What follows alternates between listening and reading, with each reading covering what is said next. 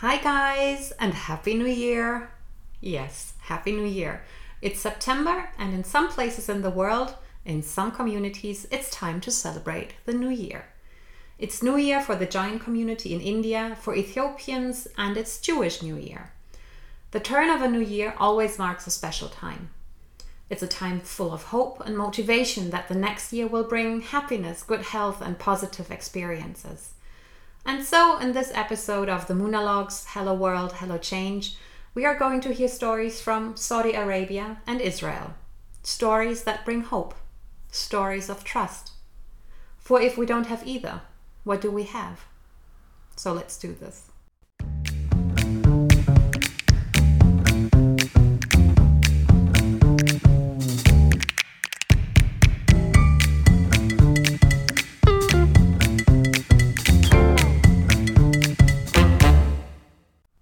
Few years ago, I saw this documentary about when children first start lying. The scene that stuck to me the most was the one involving three year old toddlers and their mums, and of course, chocolate cake. To show that lying is a process for children and how it develops, they did the following experiment, if you want to call it an experiment. The mom, her child, and a chocolate cake were left in a room. The mom would tell her little one that she needed to get something from another room, and while she was gone, the kid was not supposed to eat the cake. No easy feat, right? Everyone knows the lure of good chocolate cake.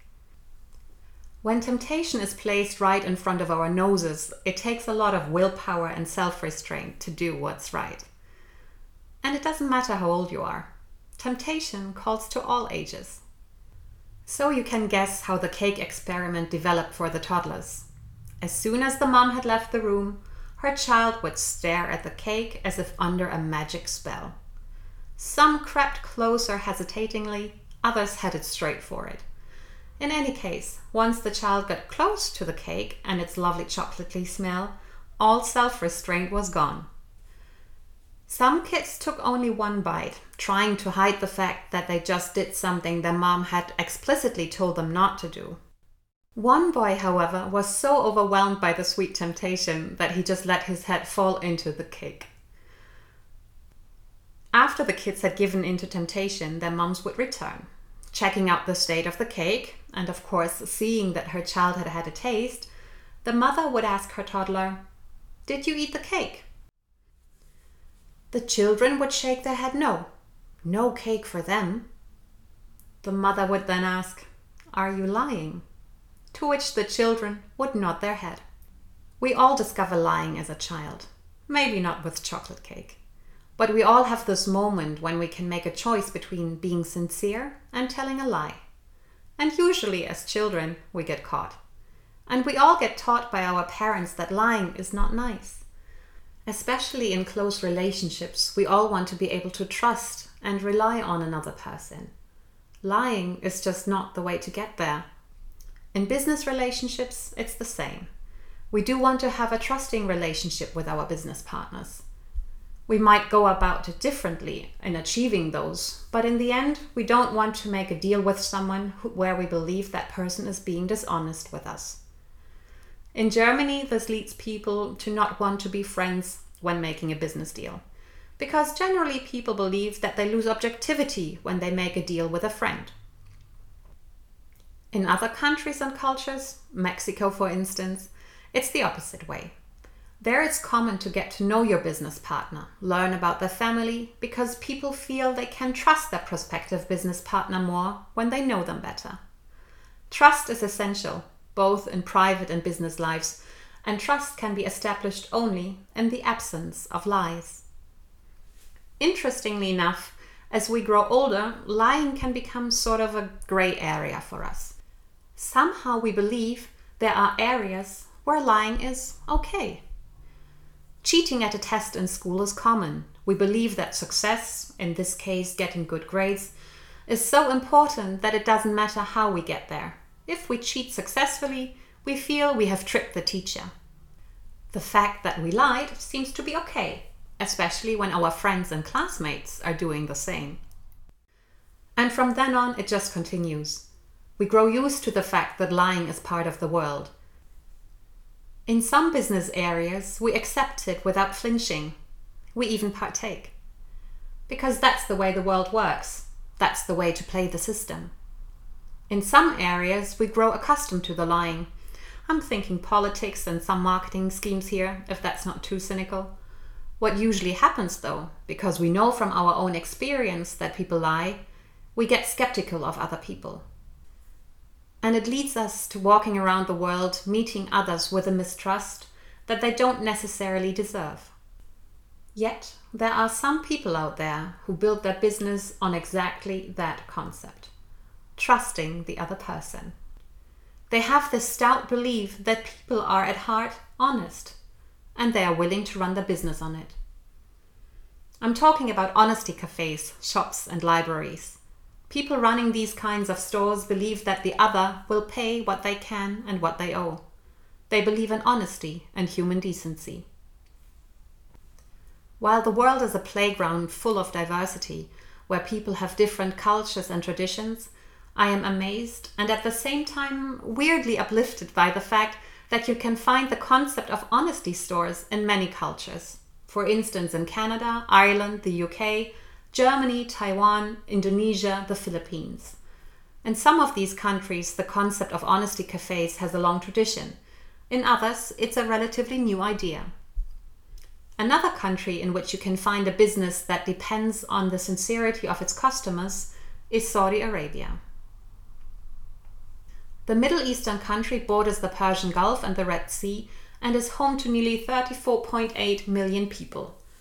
With 90% Arabs and 10% of Afro Asian descent, the country appears to be relatively homogeneous at first glance. But Saudi Arabia has a large expatriate community, over 38% of its population are immigrants. Mecca is considered to be the holiest of Muslim cities, as it is the place where Muhammad was born, and Mecca is the place where you can find the Honest Bakery. The Honest Bakery is a typical Arab bakery where you get white and whole wheat pita bread, buns, and rolls. Except for one little detail. Instead of a cashier, it has a big silver box. That is the trust box, explains Ghazi Hassan Tass to Al Jazeera. He's the bakery owner. There is no cash counter.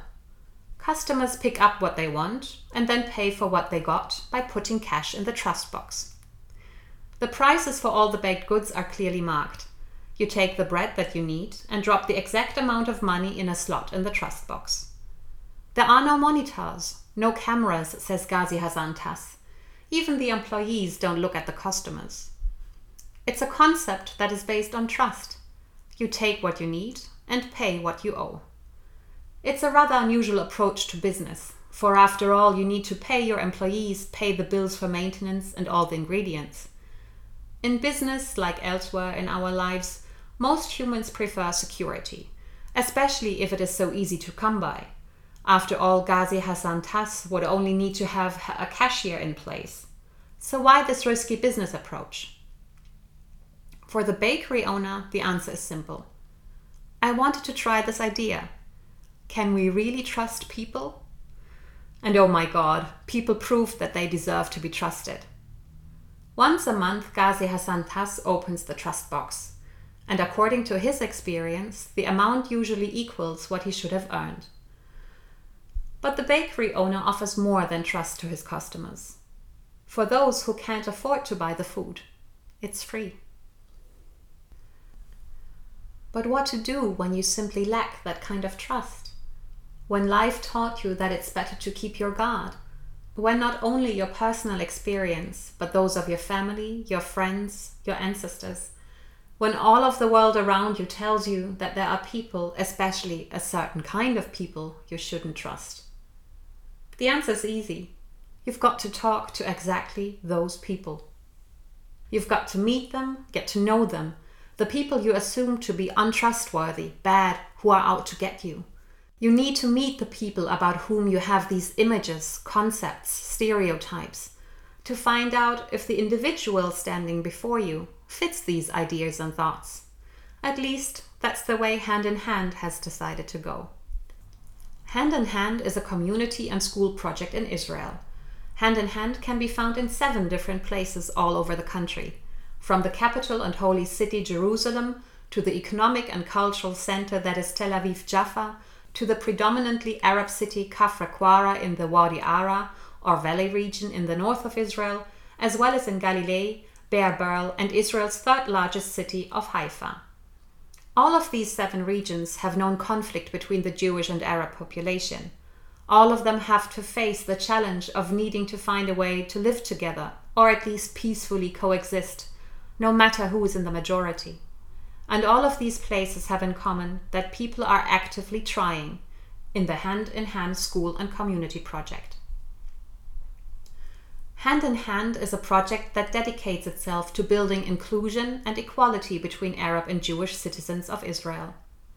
In its own words, Hand in Hand was established to combat one of Israel's greatest existential threats the growing social alienation and lack of trust between Jewish and Arab citizens of Israel. The way to do it is simple. Let people meet and learn from and with one another on a daily basis and in this way create a daily practice of a shared society. And so, back in 1998, the first two hand in hand schools opened one in Galilee in the north of Israel, and the other in Jerusalem. The latest addition to the hand in hand school system came in 2020, in the midst of Corona, when Kafr Qasim Kindergarten opened its doors for Arab and Jewish children in an area where mostly Arab Israelis live. There are currently more than 2,000 students enrolled in one of the seven hand in hand schools. 60% are Arab, 40% are Jewish. Besides the subjects that you can find in most schools, there is a strong emphasis on multiculturalism and identity education. These sound like big words, but in reality, it's pretty down to earth.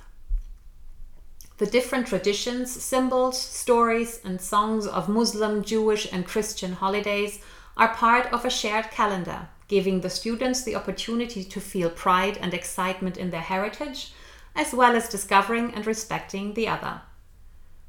We live in such a small space with so much diversity around us, but we fear it because we don't speak to each other, because we don't know each other, says Vicky Mahul, a graduate of Hand in Hand and currently studying law at Tel Aviv University. I grew up differently in an environment that really allowed me to speak my voice, my story, but also to be able to open to others and hear their pain, their joy, their stories, and their identity. But it doesn't end there. Core subjects like literature, history, art are all subjects that include the perspective of the so called other, for how do you teach the history of the Israeli Palestinian conflict to students who bring their personal history into the classroom? There were a lot of problems in 2014 during the war with Gaza, recalls Sama, a 15 year old young alumni from the bridge over the Wadi school in Wadi Ara. There were a lot of conflicts in our classroom. It was so hard to get over it because the Palestinians were so hurt that something like this was being done. And the same for the Israelis because they felt they were just protecting themselves. I remember this time when I went to my friend and her Israeli friends had started to talk about Palestinians, saying they are bad, that they deserve what's happening to them. And my friend said, You can't talk in general about all Palestinians like that. There are people that are really harming us, but it's not all of the people. And that really meant a lot to me because it showed me that I'm not the only one who believes that a mix of Israelis and Palestinians is possible. It's really possible, but people don't know what's waiting for them, and fear is the thing that holds us back the most. Maybe it's this fear and the fact that it's easier not to have a conversation why 99% of children in Israel get their education in separate school tracks Jews with Jews, Arabs with Arabs. For Michael Fahun, 39 year old director of the Hand in Hand preschool in Haifa, it is therefore important that kids come together at an early age.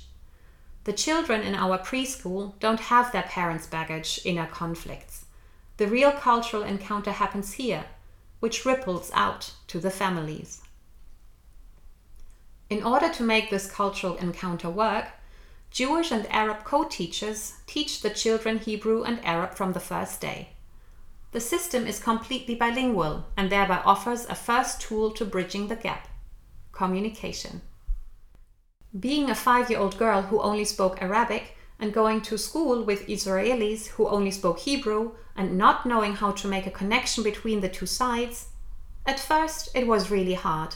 It felt like it was impossible, shares Sama her experience of her first day at the hand in hand school. I'm a pretty social person, but I still remember the first day. We didn't speak the same language, so we communicated through body language, through drawings, through tone of voice. It's everything else at first.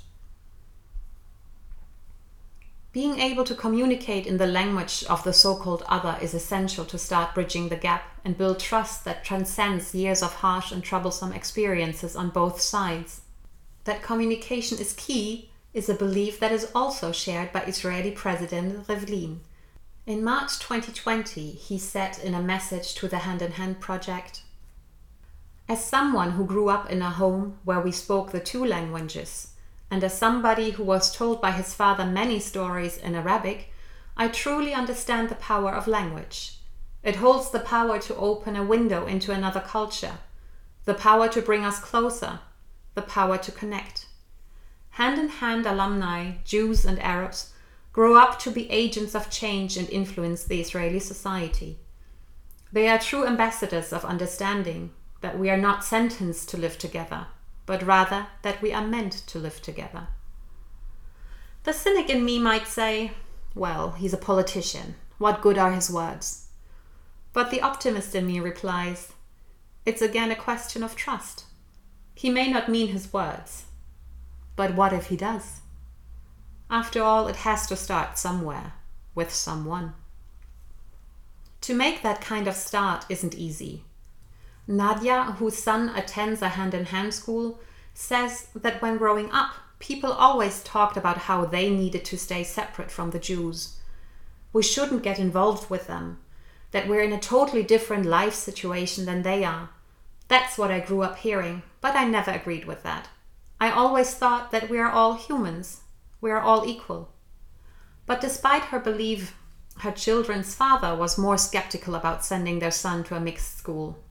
What do you mean, school with Jews? But then once we had arrived and we experienced it, he totally changed. He's really supportive, he's really active. It's really changed. But there are both reactions. On the one hand, it's this amazing special school. On the other hand, people come to me and ask me, but are you okay with the fact that your kids will be raised to live like Jews? Or that maybe your son will fall in love with a Jewish woman? What does that mean? It's like if your son goes abroad to study and then he returns with an Italian woman. What's the difference? And so the hand in hand schools are not only focused on education and meeting the other in the classroom. The project has built extensive community activities because in order to create a shared society, it has to be lived. The hand in hand communities enjoy parent child activities, civic engagement, lectures and workshops, countrywide family gatherings, leadership seminars, facilitated dialogue sessions, language classes, shared holiday celebrations, cultural text study, and the upkeep of community gardens.